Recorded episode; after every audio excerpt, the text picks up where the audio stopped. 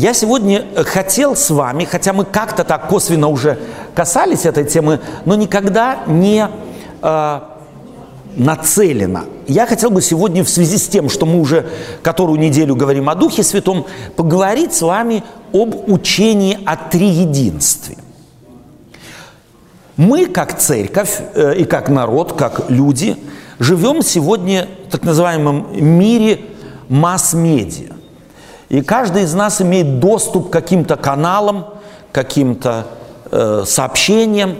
И как раз в это время, собственно говоря, уже последние несколько лет, постоянно муссируется в христианской среде вопрос о триединстве. Э, чувствуется, во всяком случае, может быть, это субъективно очень, но у меня такое впечатление, что некий взрыв такого вот антитринитаризма – то есть, что, ну, во-первых, многие говорят, Дух Святой никак личностью быть не может. Это первое. Да, это только может быть сила Божья. Об этом мы с вами уже говорили, что сила Божья характеризуется в Новом Завете, это Дух Святой, характеризуется в Новом Завете и описывается теми же атрибутами, которые описывается Иисус Христос и Отец. То есть Он может прийти, он может научить, его можно оскорбить, его можно попытаться обмануть. Помните Ананию Сапфиру? Кто вложил в твое сердце оболгать Духа Святого? Ты оболгал не человеков, а Бога. Дух Святой называется тут же в следующем предложении, параллельном предложении, ты оболгал не человека, а Бога. Так на самом деле мы о Духе Святом говорили с вами, а теперь давайте мы поговорим о триединстве. Почему меня это побуждает с вами об этом поговорить? Потому что прежде всего, и что касается триединства, то это в связи с тем, что о Духе Святом есть разные расхожие взгляды, то старается и бомбардировать христианское, э, христианскую позицию, связанную с э, пониманием триединства. Первый аргумент, который я хотел бы опровергнуть, это аргумент врагов триединства. Они говорят, что это учение католическое. То есть есть целый ряд людей, которые думают, что если что-то от католиков, то это уже само по себе плохо. Это аргумент идеологический, это не аргумент теологический. А в христианстве идеологии бы не должно вообще быть места. Еще раз, аргумент триединства является учением католической церкви, а потому неверен, это аргумент идеологии, не теологии. То есть по принципу того, если мне человек не нравится или группа людей не нравится, то все, что они говорят, ложь. Это обобщающий, абсолютно в заблуждение ведущий аргумент. Второй аргумент. Тогда, когда учение о триединстве было сформулировано в третьем-четвертом столетии, католической церкви в природе не существовало. Была первоапостольская церковь. Была единая церковь, которая называется словом «католикос» вплоть до 8-9 столетия. Но слово «католикос» тогда, в те времена, начиная с 3, 4, 5 до 9 столетия, было прилагательным, а не определением конфессии. И означало католическое, то есть э, латинское слово католикос означает всеобщий или везде присутствующий, всюду имеющий место быть. Еще раз, слово католикос, применявшееся к христианской церкви, начиная буквально с первого-второго века до девятого века, было не определением конфессии, а определением наличия христиан всюду, везде присутствующие, всюду имеющие место быть. Это второй аргумент. Против того, что это учение от католиков или что церковь католическая это придумала. Следующее. Очень важно. Учение о триединстве – это центральное христианское представление о Боге. И оно появилось в связи с приходом в этот мир Иисуса Христа. То есть крест, крестом мы обязаны учению о триединстве. Если бы в этот мир не пришел вочеловечившийся Бог, то этот вопрос никогда перед христианами не встал бы. Об Иисусе Христе апостол Павел заявляет и говорит, я думаю, что эти места Священного Писания всем должны быть известны. «Сие есть великая благочестия тайна». «Сие есть великое благочестие тайна». Бог явился во плоти. И вот это первое, то, с чем столкнулись христиане уже в начале, в первом веке, к концу первого века, когда христианская церковь перестала быть церковью, присущей или ведущей свой отчет от иудаизма. Мы знаем, что начало христианской церкви корнями уходит в иудаизм, то есть в иудейскую общину, в иудейскую синагогу. Сами христиане себя до определенного времени, а также внешние э, собрания христиан рассматривали как иудейскую секту. В иудаизме было много направлений, были фарисеи, были садукеи и так далее, много направлений, и вдруг появились еще одни – христиане – то есть сами христиане себя, иудеи христиан, рассматривали как иудейскую секту. Это очень важно. Почему важно? Потому что христианство таким образом развилось из иудаизма, стоя на фундаменте Ветхого Завета. Нам никогда не надо, нельзя забывать, ни на одну секунду, что мы, будучи христианами, являемся наследниками тех, кто начали существовать по проповеди Иисуса Христа и апостолов, которые проповедь свою базировали на Ветхом Завете. Ибо Нового Завета не существовало. Здесь только нужно напомнить коротко всем христианам, знающим Библию, а мы все знаем Библию, Допустим, эпизод путешествия из Иерусалима в Имаус Клеопа и его спутника. Когда Иисус Христос к ним приблизился, спрашивает, от чего вы печальны, и так далее, они что-то рассказывают Иисусу Христу, а потом Лука говорит, последняя глава Евангелия от Луки, и начиная от Моисея и через всех пророков объяснил им, что так должно было пострадать Сыну Человеческому и войти в славу свою. Какой фундамент был положен Христом самим в объяснение того, чего ученики, идущие в Имаус, никак понять не, не могли. Что было основой? Ветхий Завет. То есть то, что мы называем Ветхий Завет, а тогда это была Библия. То есть вот Библия времен Иисуса Христа.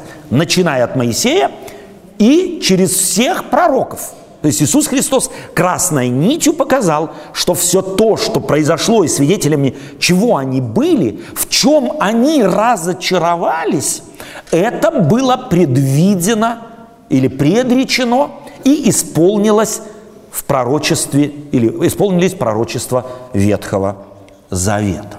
Так вот, почему это важно?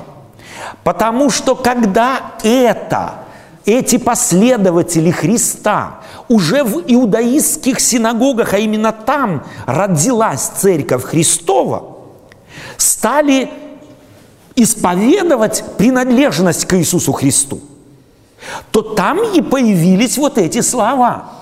Бог явился во плоти. И люди спрашивают себя, как это? Как это? Бог явился во плоти. Это значит, Бог принял плоть. Плоть, которую видели апостолы, имя которой было Ешуа Ганоцри, Иисус Христос из Назарета. Вот этот Иисус Христос из Назарета был Богом воплотившимся. Чтобы это объяснить людям, уже тогда появилось такое понятие, как христология, то есть учение о Христе, где апостолы объясняли, и где церкви объясняли эти традиции, сохранились по сегодняшний день, что в Иисусе Христе было две природы. Природа божественная и природа человеческая. Личность же была одна. В одной личности присутствовали две природы – Бога и человека. И если мы внимательно читаем Евангелие, то мы обнаружим одну странную вещь, если внимательно читаем, что ударение в основном во всех Евангелиях и э, в посланиях делается на то, что этот Иисус Христос из Назарета был человеком – вот почему-то ударение не делалось на то, что он был Бог. Или, во всяком случае, не делалось большего ударения. Как будто это и не было проблемой для первоапостольской церкви. Это на самом деле проблемой не было. Проблемой не было э, то, что люди верили, что Иисус Христос воплотившийся Бог. Но проблемой было то, воплотили Он пришел. И очень рано в христианской церкви появились так называемые умные люди, я подчеркиваю, умные люди, которые говорили, Иисус Христос или Бог не мог никак прийти во плоти.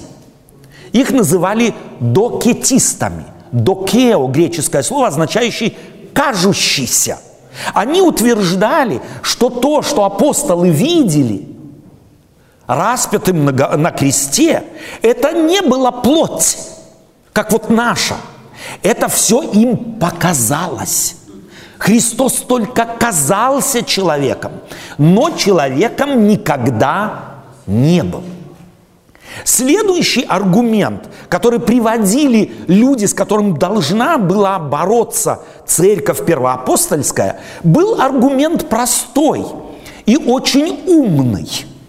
Они спрашивали, ну вот вы все здесь сидите, все вы Ветхий Завет знаете, вас не надо учить. Я вам задам простой вопрос. Бог умереть может? И люди совершенно логически говорили нет. Это для любого человека, не научившегося думать библейскими категориями, богословскими категориями, ответ как бы правильный. Бог умереть не может. Это, кстати, является и аргументом ислама, в частности, по отношению к христианам, когда они говорят или полемизируют с христианами. Вы утверждаете, что Иса, то есть Иисус Христос, был Богом, Он умер. Это свидетельствует ваше Евангелие. Бог умереть может? И для них логичным является ответ «нет, Бог не умирает». Как же отвечали христиане на этот вопрос, на эту проблему? Они отвечали однозначно. Да, на Христе Бог умер. Потому что мы верим в Бога всемогущего – а если Бог всемогущ, то Он может и умереть, Он может все. Но когда стали их спрашивать так называемые гностики, умные люди, просвещенные, как же Бог может умереть, на этот вопрос христиане говорили, мы не знаем как, но мы знаем не как мы начинает развиваться еще одна вспомогательная богословская наука, называющаяся или употребляющая негативные аргументы по отношению к Богу.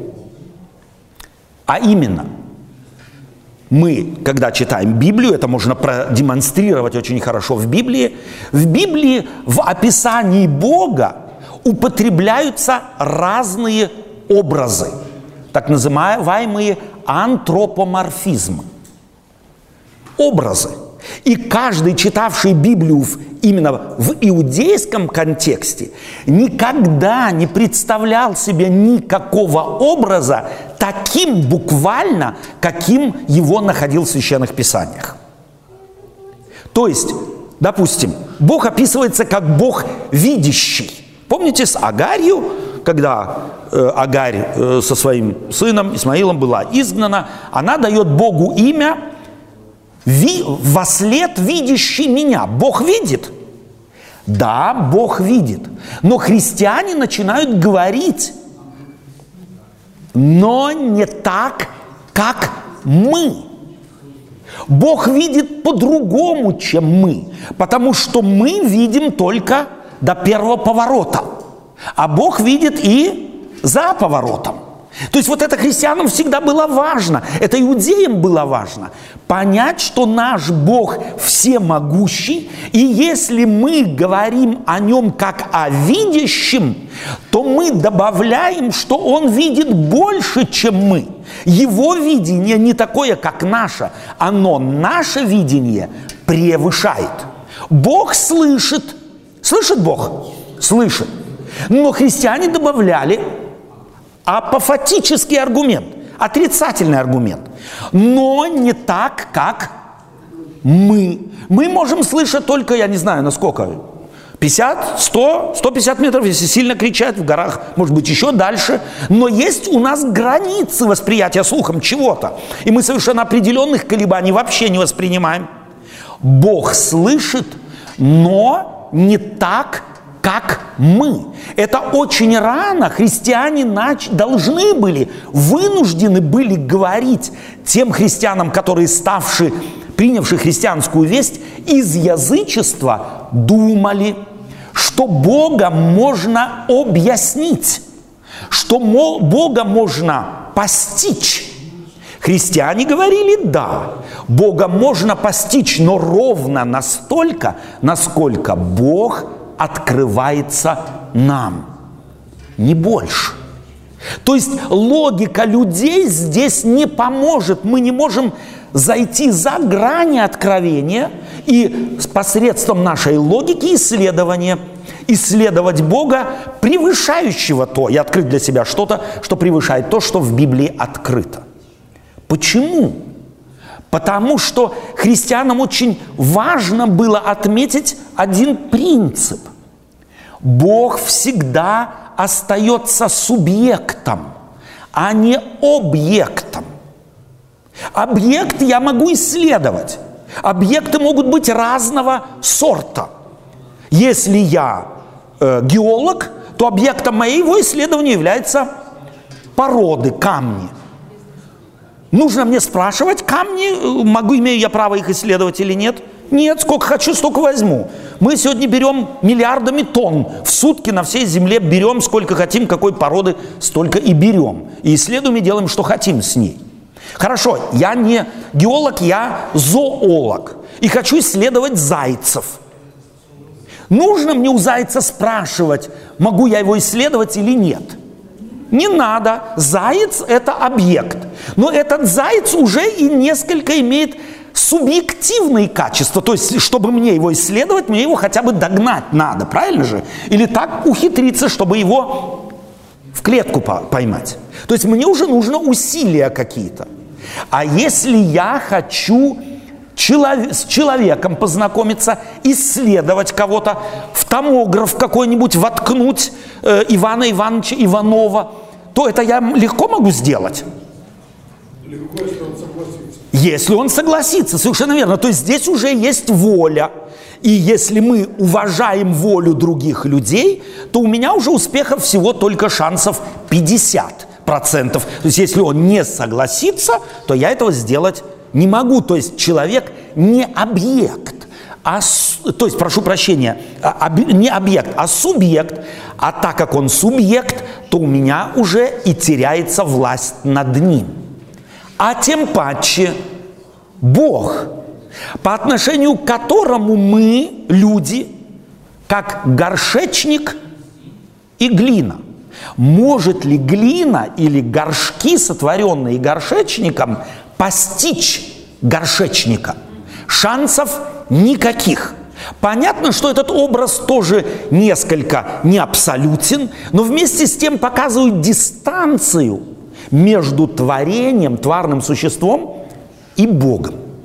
Поэтому христианам было очень важно отметить для последователей уже христианской веры, вошедшей в нее из язычества, где много богов, и об этих богах разные рассказываются мифологемы, что они могут то, другое, третье, пятое, десятое, боги воюют, боги женятся, боги рождают, у них различные интриги могут быть, что Бог, в которого верят они, которого явил Иисус Христос, этот Бог сто процентов соответствует Богу Ветхого Завета, которому или исповедание которому Израилем сформулировано в одном предложении «Слушай, Израиль, Господь Бог твой един есть».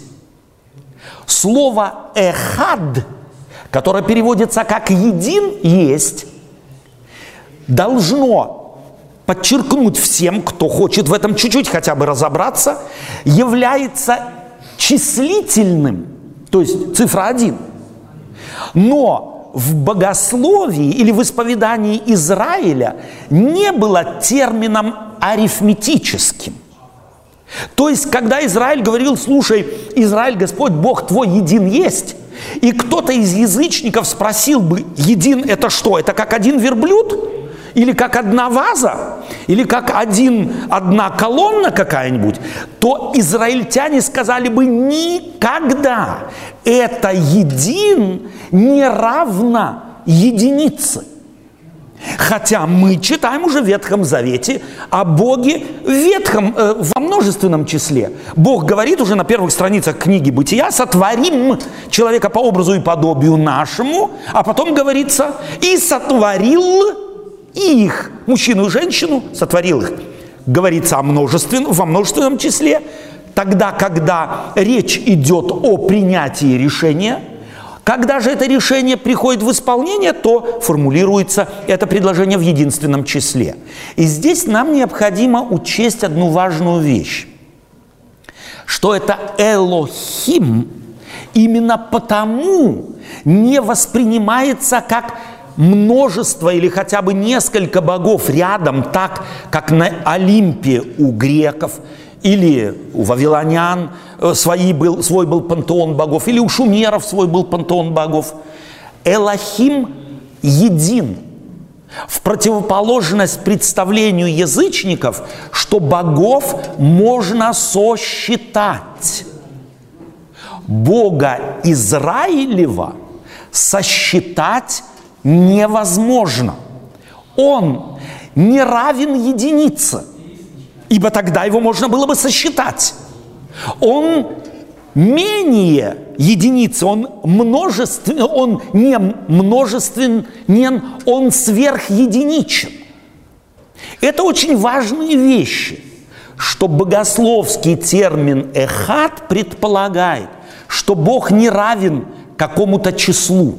Он не равен ни числу 1, ни числу 2, ни числу 3, ни тем более какой-то множественности, но он не равен и единице, потому что он сверхединичен. Его посчитать невозможно. Это было очень важно для Израиля, чтобы показать, какова разница их Бога по сравнению с теми богами, которых исповедовали верующие люди вокруг Израиля. Он отличался от них абсолютно и всем. Потому его невозможно было изобразить. Не делай себе кумира и никакого изображения того, что на небе вверху, на земле э, э, и в воде ниже земли. Не служи им и не поклоняйся им. То есть этот Бог в его качестве – совершенно другой, ни с чем не сравнимый, все превосходящий, так что его ни изобразить невозможно, ни сосчитать невозможно.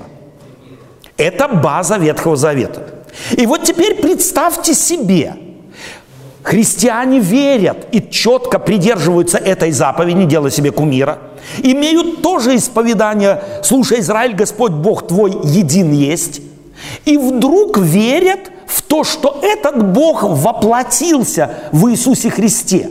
Какая возникла необходимость? Вы, возникла необходимость объяснить.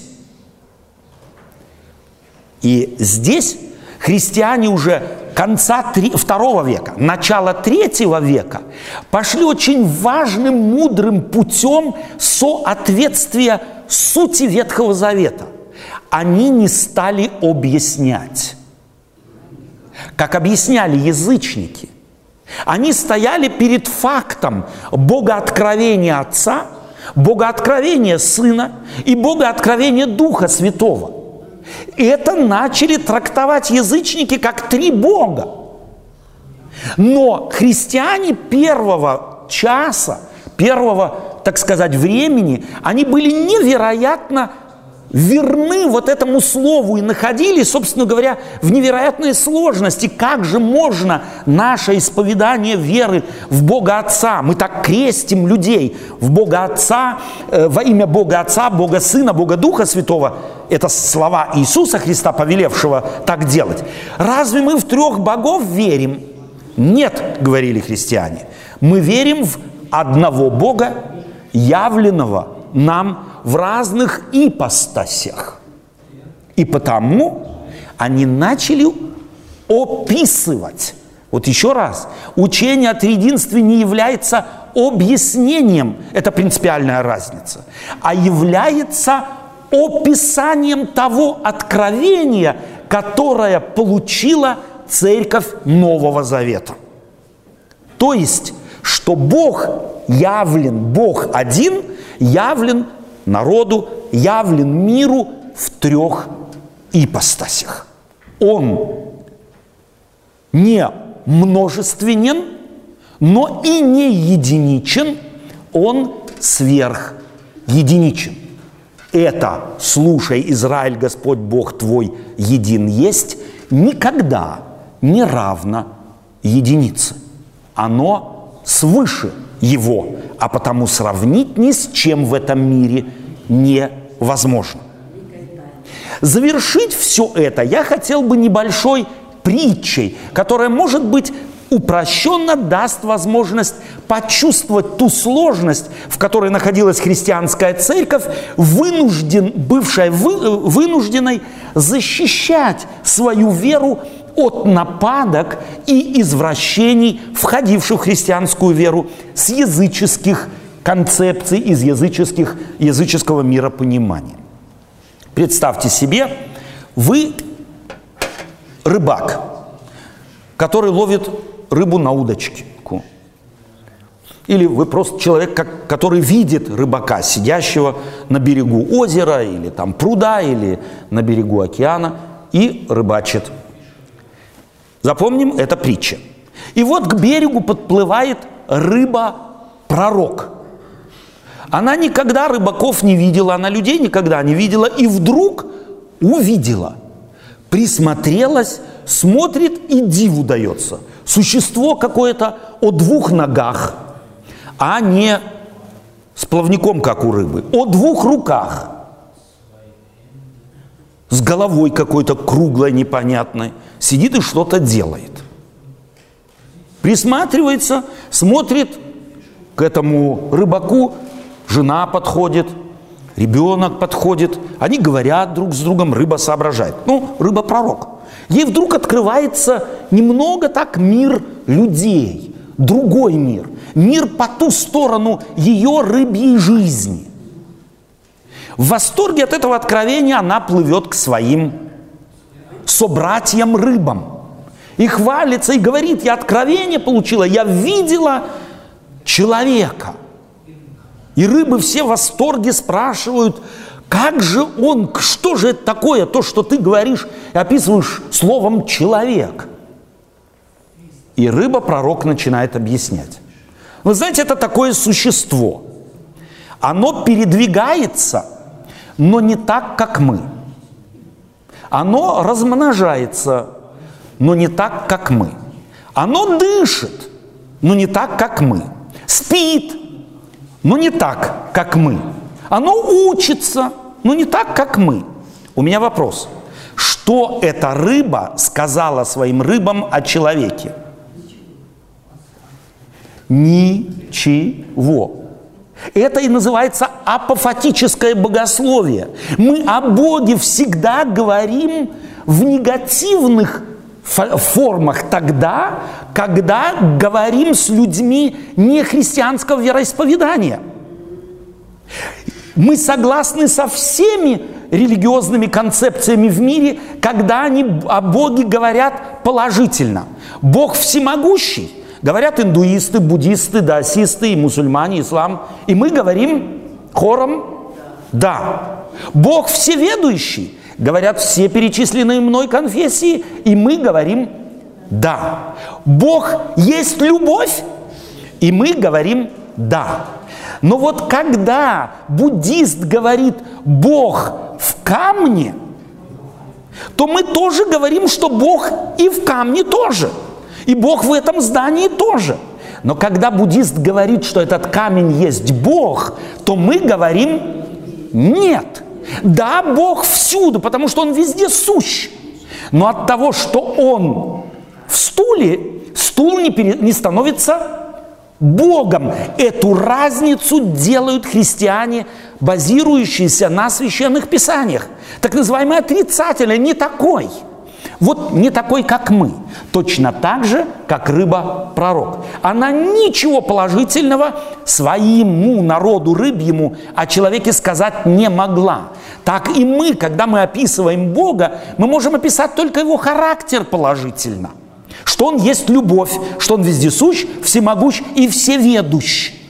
Но что касается Его антологии, то есть Его сущности, то мы здесь всегда, когда сравниваем Его с нами, Он движется – но не так, как мы. Он видит, но не так, как мы. Он слышит, но не так, как мы. Даже любит он не так, как мы.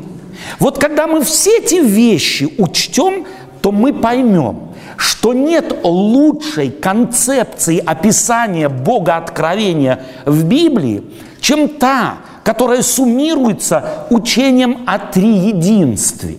Христианство на протяжении двух тысяч лет ищет лучшего описания, но пока не нашло.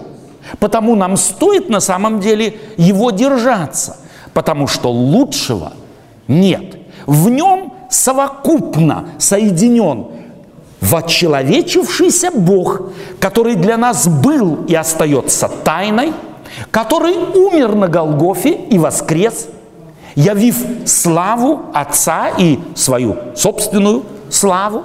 Этот Бог пославший в мир Духа Своего, который описывается как личность со всеми категориями, атрибутами личности, перед этой сложностью стояли христиане и описали это богооткровение в полном соответствии с учением Ветхого Завета. Слушай, Израиль, Господь Бог твой един есть. Аминь.